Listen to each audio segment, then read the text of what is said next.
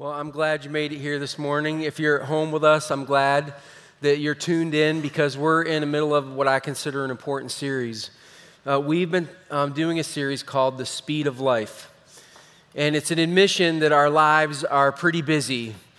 And it, a part of that is that we're also kind of constantly distracted. There are things in our lives that are pulling for our attention to influence and drag us away. By the way, I ran into another resource if this would help you. If you have Amazon Prime and you can watch and you can watch documentaries on that with that, go look for the documentary The Creepy Line. If it sounds creepy, it is. It's a comment uh, made by a Google executive long ago about how they like to walk up to the creepy line but not cross it. But the whole thing is about how they cross it constantly and how it messes with you and I in the process. I think you would find that engaging. Um, see, the goal is not to find a way to not be busy. Jesus was busy. Jesus was busier than you. He had a reason for him to be busy, and the, the purpose was there. But Jesus looked at that and said, I'm going to have boundaries I'm going to run my life busy when I want it, and I'm not going to when I don't want it. And so we talked about last week how he chose on a regular basis to have intervals of solitude and silence. Did, did anybody try that this week? Did anybody give it a wing and try and at least give some? Okay, good. I'd love to hear how that went for you. Uh, I did it as well. What I discovered was that because I've been doing this for a few months now, five minutes went by really fast for me. I'm, I'm probably in a place where 15 minutes to 30 minutes of silence is really refreshing and helpful for me. It's something I enjoy a great deal, and I'm going to try to find a way to keep doing that. I, I'm hoping that just the little five minutes that you started to insert into your life gave you an understanding of how helpful that could be to push back against the busyness, to push back against the constant distractions where we don't pay attention to God and we give our focus to Him in these little segments. Hopefully, you'll find the value in that, and this won't be a week long thing, but you'll start to work it into your life on a regular basis. I hope that's the case. Today, we're going to look at another ancient practice that's been around for a long time that Jesus used in his life on a regular basis as well. This one um, is a little more challenging. If, and if I were to be um, honest about it, um, what, what I would talk to you about here, this is the least excited I've been in this whole series. And it's not because there isn't value in this. I think you're going to see the value easily. It's going to, you're going to go like, yeah, I could see why this could be so important. The reason I'm not excited about talking to you about this is because there's a level of discomfort I have on the subject because I'm terrible at integrating this into my life. And it feels a little hypocritical for me to get up here and to talk about it when I don't have when I don't have it down or at times not doing it at all in my life. See what I've what I've found is that there are times when I make decisions to speed my life up and one of the first things to go when I do that is this practice. And it makes logical sense to me when I'm doing it. This is just going to be a season, I tell myself. But what I've discovered is that even short seasons of a month, two months, three months, those make habits. And those habits can be really hard to unpack. And so there's this there's this idea that God talked about that if I want to do this, I would actually have to structure my life differently. You have to do that a little bit with solitude and silence, but you can find five minutes here, 10 minutes here, 15 minutes here. When you're driving, you can do that. This is not that at all. And the reason it's hard is because everything in our culture kicks against it. So you're going to stand out. If you actually practice this, you're going to be different than our culture. It's just the way it is. And I don't know if this helps or not, but this practice is also a command from God. It, for me, that's a frustrating thing because Obviously, there's value in that. He must have thought there was value for him to put something, some weight behind it to say, I want you to do this. I don't want you to do this in a nonchalant way. I don't want you to do this when you can get around to it, Blair. I don't want you to do this when you can find a way to conveniently work it into your life. I want you to do this. And the fact that I don't on a regular basis is frustrating to me. What I'm talking about this morning is a practice of having a Sabbath day, a day where you rest, a day where God becomes central and His, um, his person, his, He gets all of your focus, He gets all of your attention. You find ways to engage with God you find ways to engage with other people. You find the good things that God gives, and you enjoy them. You enjoy them. It's, um, it's an attempt to not necessarily stop you from having a fast paced life. Jesus had a fast paced life.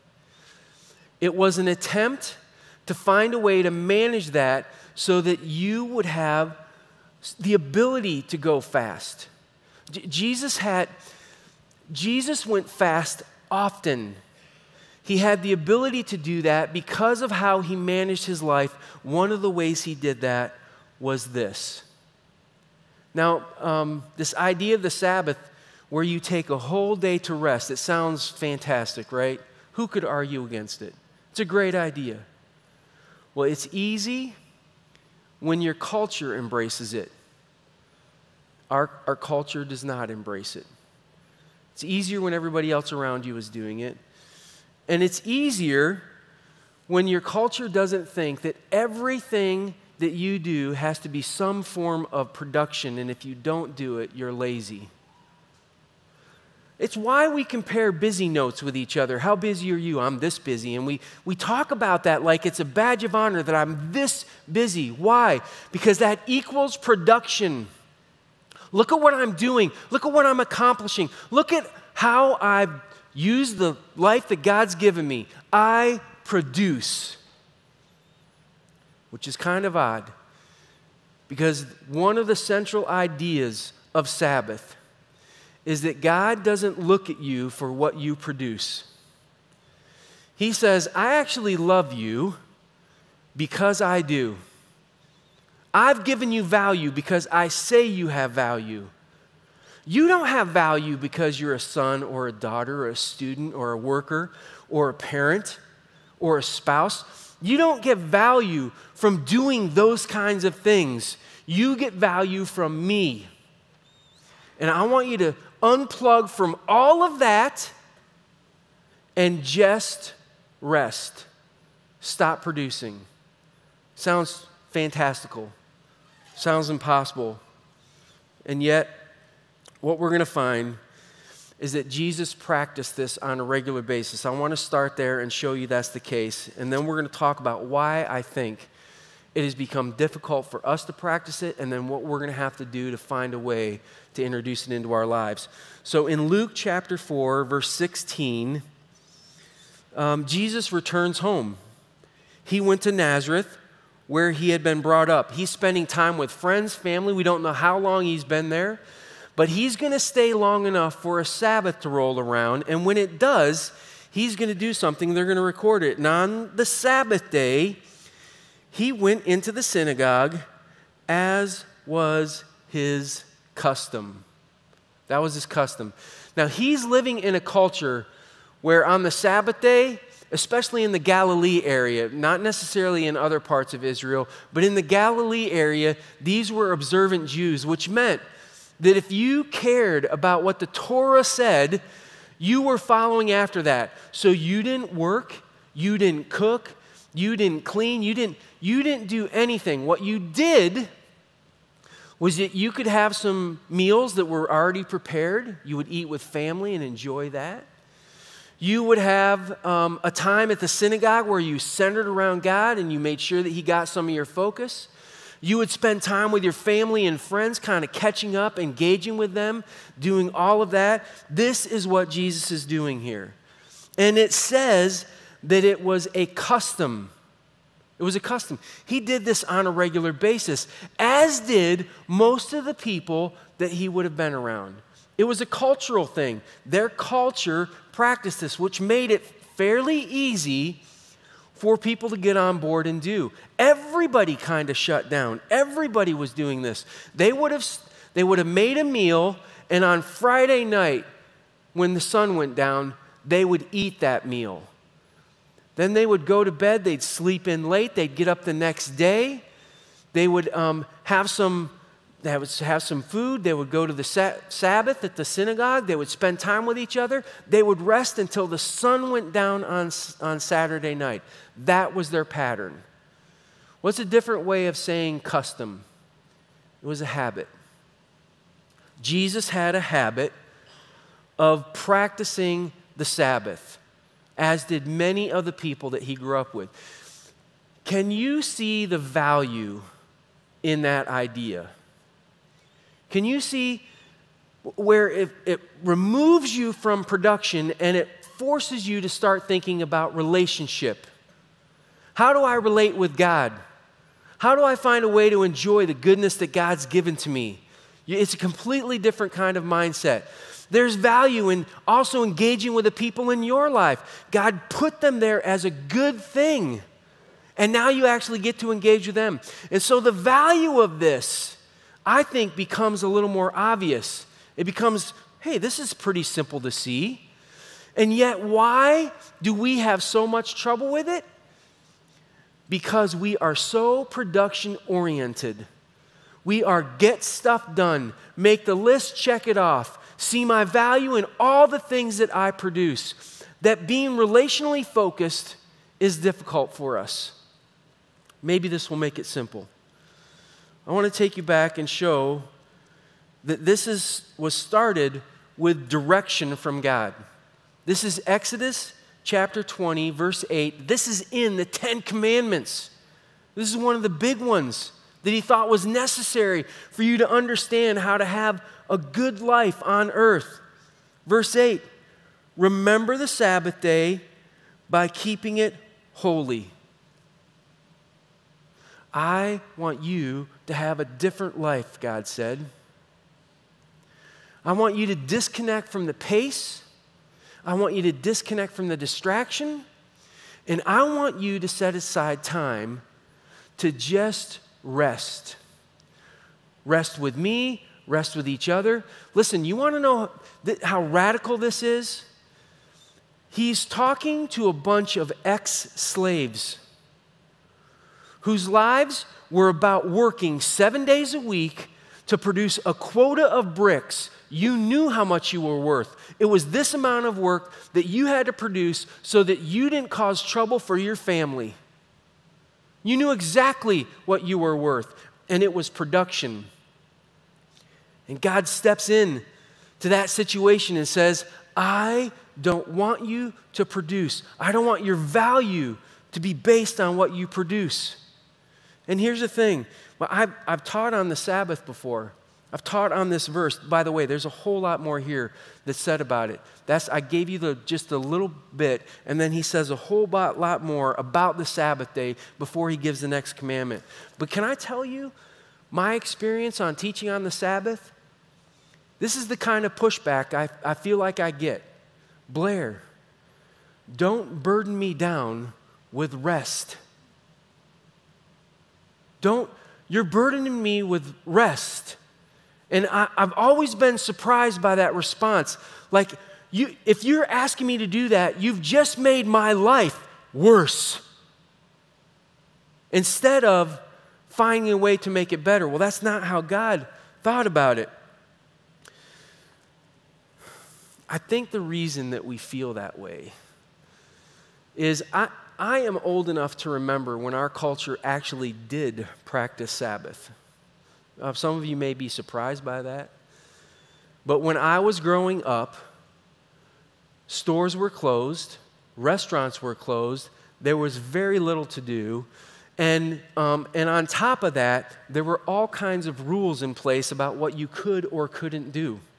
I would have friends come over on the Sabbath and say, Blair, come out, let's go play some football, which would have been awesome, would have been a great way to catch up with them, to hang out with them, to do that sort of thing. But we went to churches that said any activity that you do is wrong. It's not Sabbath. And so I would have to tell my friends no and sit in my house the whole day doing nothing. And I'll tell you what happened. As I got older, I looked at some of the stupid things that they said you had to do in order for there to be a Sabbath day, and I said, I'm not doing that. And I rejected it. And I think there were all kinds of people like me who felt like the Sabbath was forced on them, that it wasn't a choice that they were making on their own, and they pushed back on it. And the pendulum swung to the other side, to a place where now everything's open, there's no boundaries. All kinds of things happen on this day as any other day, and we fill up our lives to the rim. Is it just me? Where have you found that that's been the case? See, what I think God had in mind was that we would find a way to enjoy Him that we would find a way to enjoy His goodness, that we would find a way to slow down from the pace of life that we have so that we could actually breathe and be the kind of beings that God had in mind for us. That we would stop being constantly distracted and that He would get our attention. And because of that, our relationships would be deeper and stronger. And yet, all the rules that our society had started to pile on, and it killed the Sabbath. And we swung to the other side and got rid of it. Here, I want you to know this though. All of those crazy rules that caused us to do that, those weren't new. I can take you to the scripture I just did in Luke chapter 4, and I can show you one instance, that's the only one I can find, where Jesus practiced the Sabbath. But I can take you to the scriptures and show you a whole bunch of examples where Jesus um, did some things that the Pharisees thought, you're breaking the Sabbath, and they went after him, and he pushed back. Lots. I'm going to take you to Mark chapter 2 and 3. It's at the end of chapter 2, and it spills into verse 3 because there's some important stuff here that I think we have to grasp if we're going to ever consider in reinserting a Sabbath back into our life. Uh, the disciples of Jesus were walking along with him. They were by a wheat field. They reached down and pulled some wheat off of the, some stalks so they could chew on them a little bit. The Pharisees saw that and said, that's work. We define that as work. You aren't keeping the Sabbath. Why are you so lax with your disciples? Why don't you care about the stuff of God? And Jesus pushes back against that. He says this to them in verse 27 of Mark chapter 2. The Sabbath was made for man, not man for the Sabbath. He goes on and says, So the Son of Man is Lord even of the Sabbath. He's like, I think I know what the Sabbath is for, having made it. Like, I think I have a pretty good idea of this. And you guys have it backwards. I made Sabbath as a gift to you. It was a gift. So even though it was put in a commandment form, I was giving, I was asking you to do this so that you would understand how good life is. That you would have time for me this, this was a good thing that you were supposed to do. And you guys, you guys have turned this into an obligation. And you've made it such a bad obligation that now all you do is pour rules down everybody's throat. It was made for us, not us to keep it. It's completely backwards. And then Jesus does something um, that makes me love him. He. Um, he understands that they are watching to see if he's going to make any more mistakes. And he does what I saw um, my grandson do at Christmas time. My, um, we had our grandkids in, and my wife likes to do uh, crazy stuff with them. that they could never do at their own home. And Heather, their mom, doesn't care as long as it's at our house. So let me give you an idea of how crazy this is, okay? So uh, the kids are there, and Tracy takes this big roll of paper and rolls it across the whole living room. She gets out paint and then lets them start painting all over this thing. They're going crazy.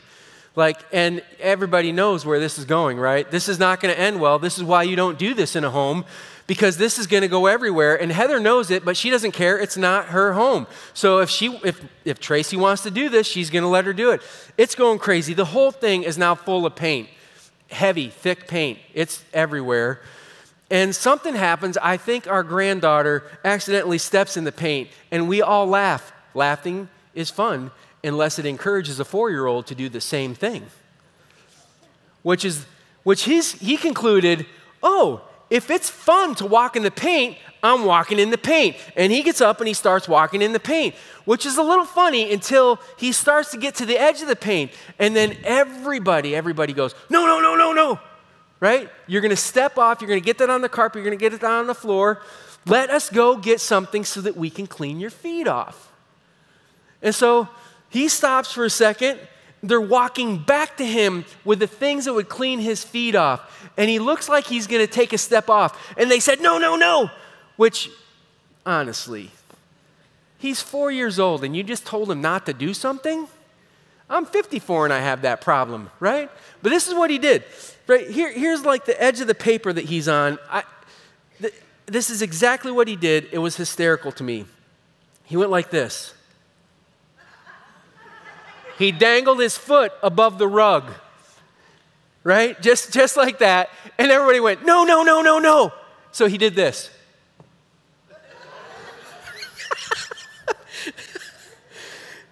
I knew that was wrong, right? I'm trying not to laugh. I'm, i mean, he's got to stop that. He's got to stop the little rebellion thing. But there's part of him in there that I don't want that to go away because there will be a day in his life somewhere down the line where he's going to have to stand up to somebody who says, Don't do this thing that he knows is right to do. And he's going to have to do it anyway. So I want to encourage that sort of thing, but in, in a way that makes sense. But I'm trying not to laugh. And yet, um, what I find in the scriptures is Jesus is about to pull that kind of moment. He knows they're looking for him to make a mistake on the Sabbath.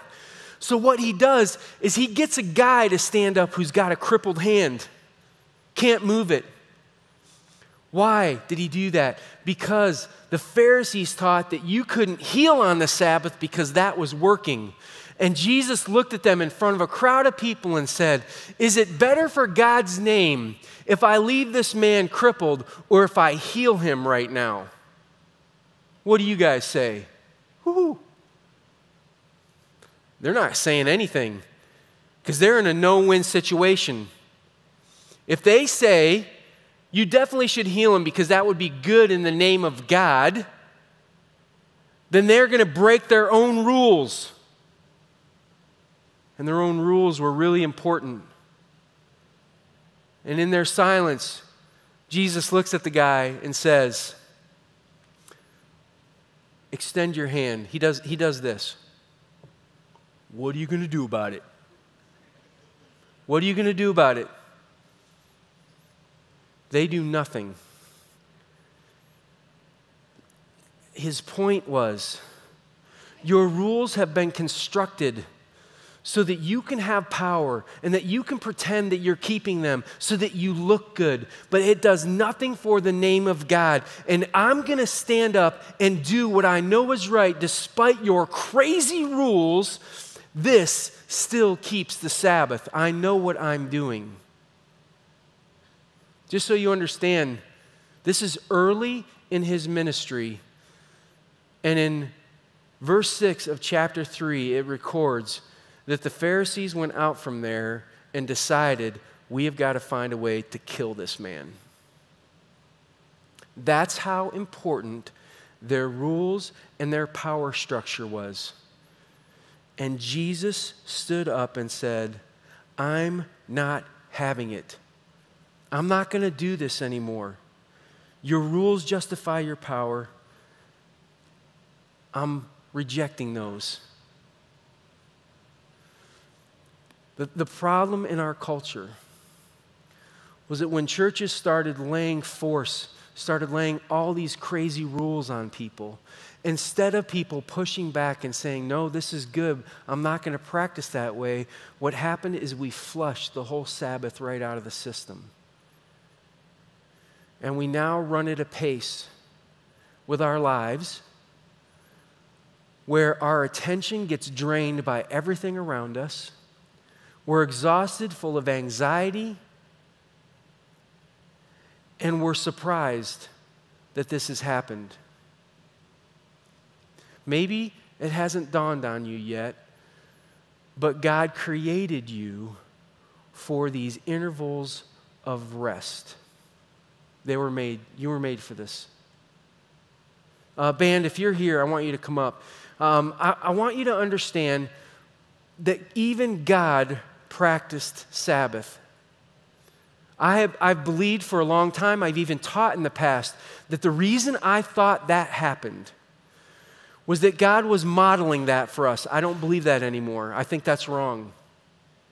I believe God practiced Sabbath, worked six days creating, and then rested because it's in his character to do so. That's who he is. That he realizes that producing all the time isn't where value is. That enjoying rest and relaxation and the goodness of what he made was a good thing to do. And so he practiced it himself because that's who he is. And I think there could be value in us finding a way to join him, of reestablishing a Sabbath in our lives where we make God and his goodness and the good things that he's given to us central to our practice again. How do you do that? You're never going to believe what I'm about to say. I think you need to come up with a set of rules for your practice of Sabbath.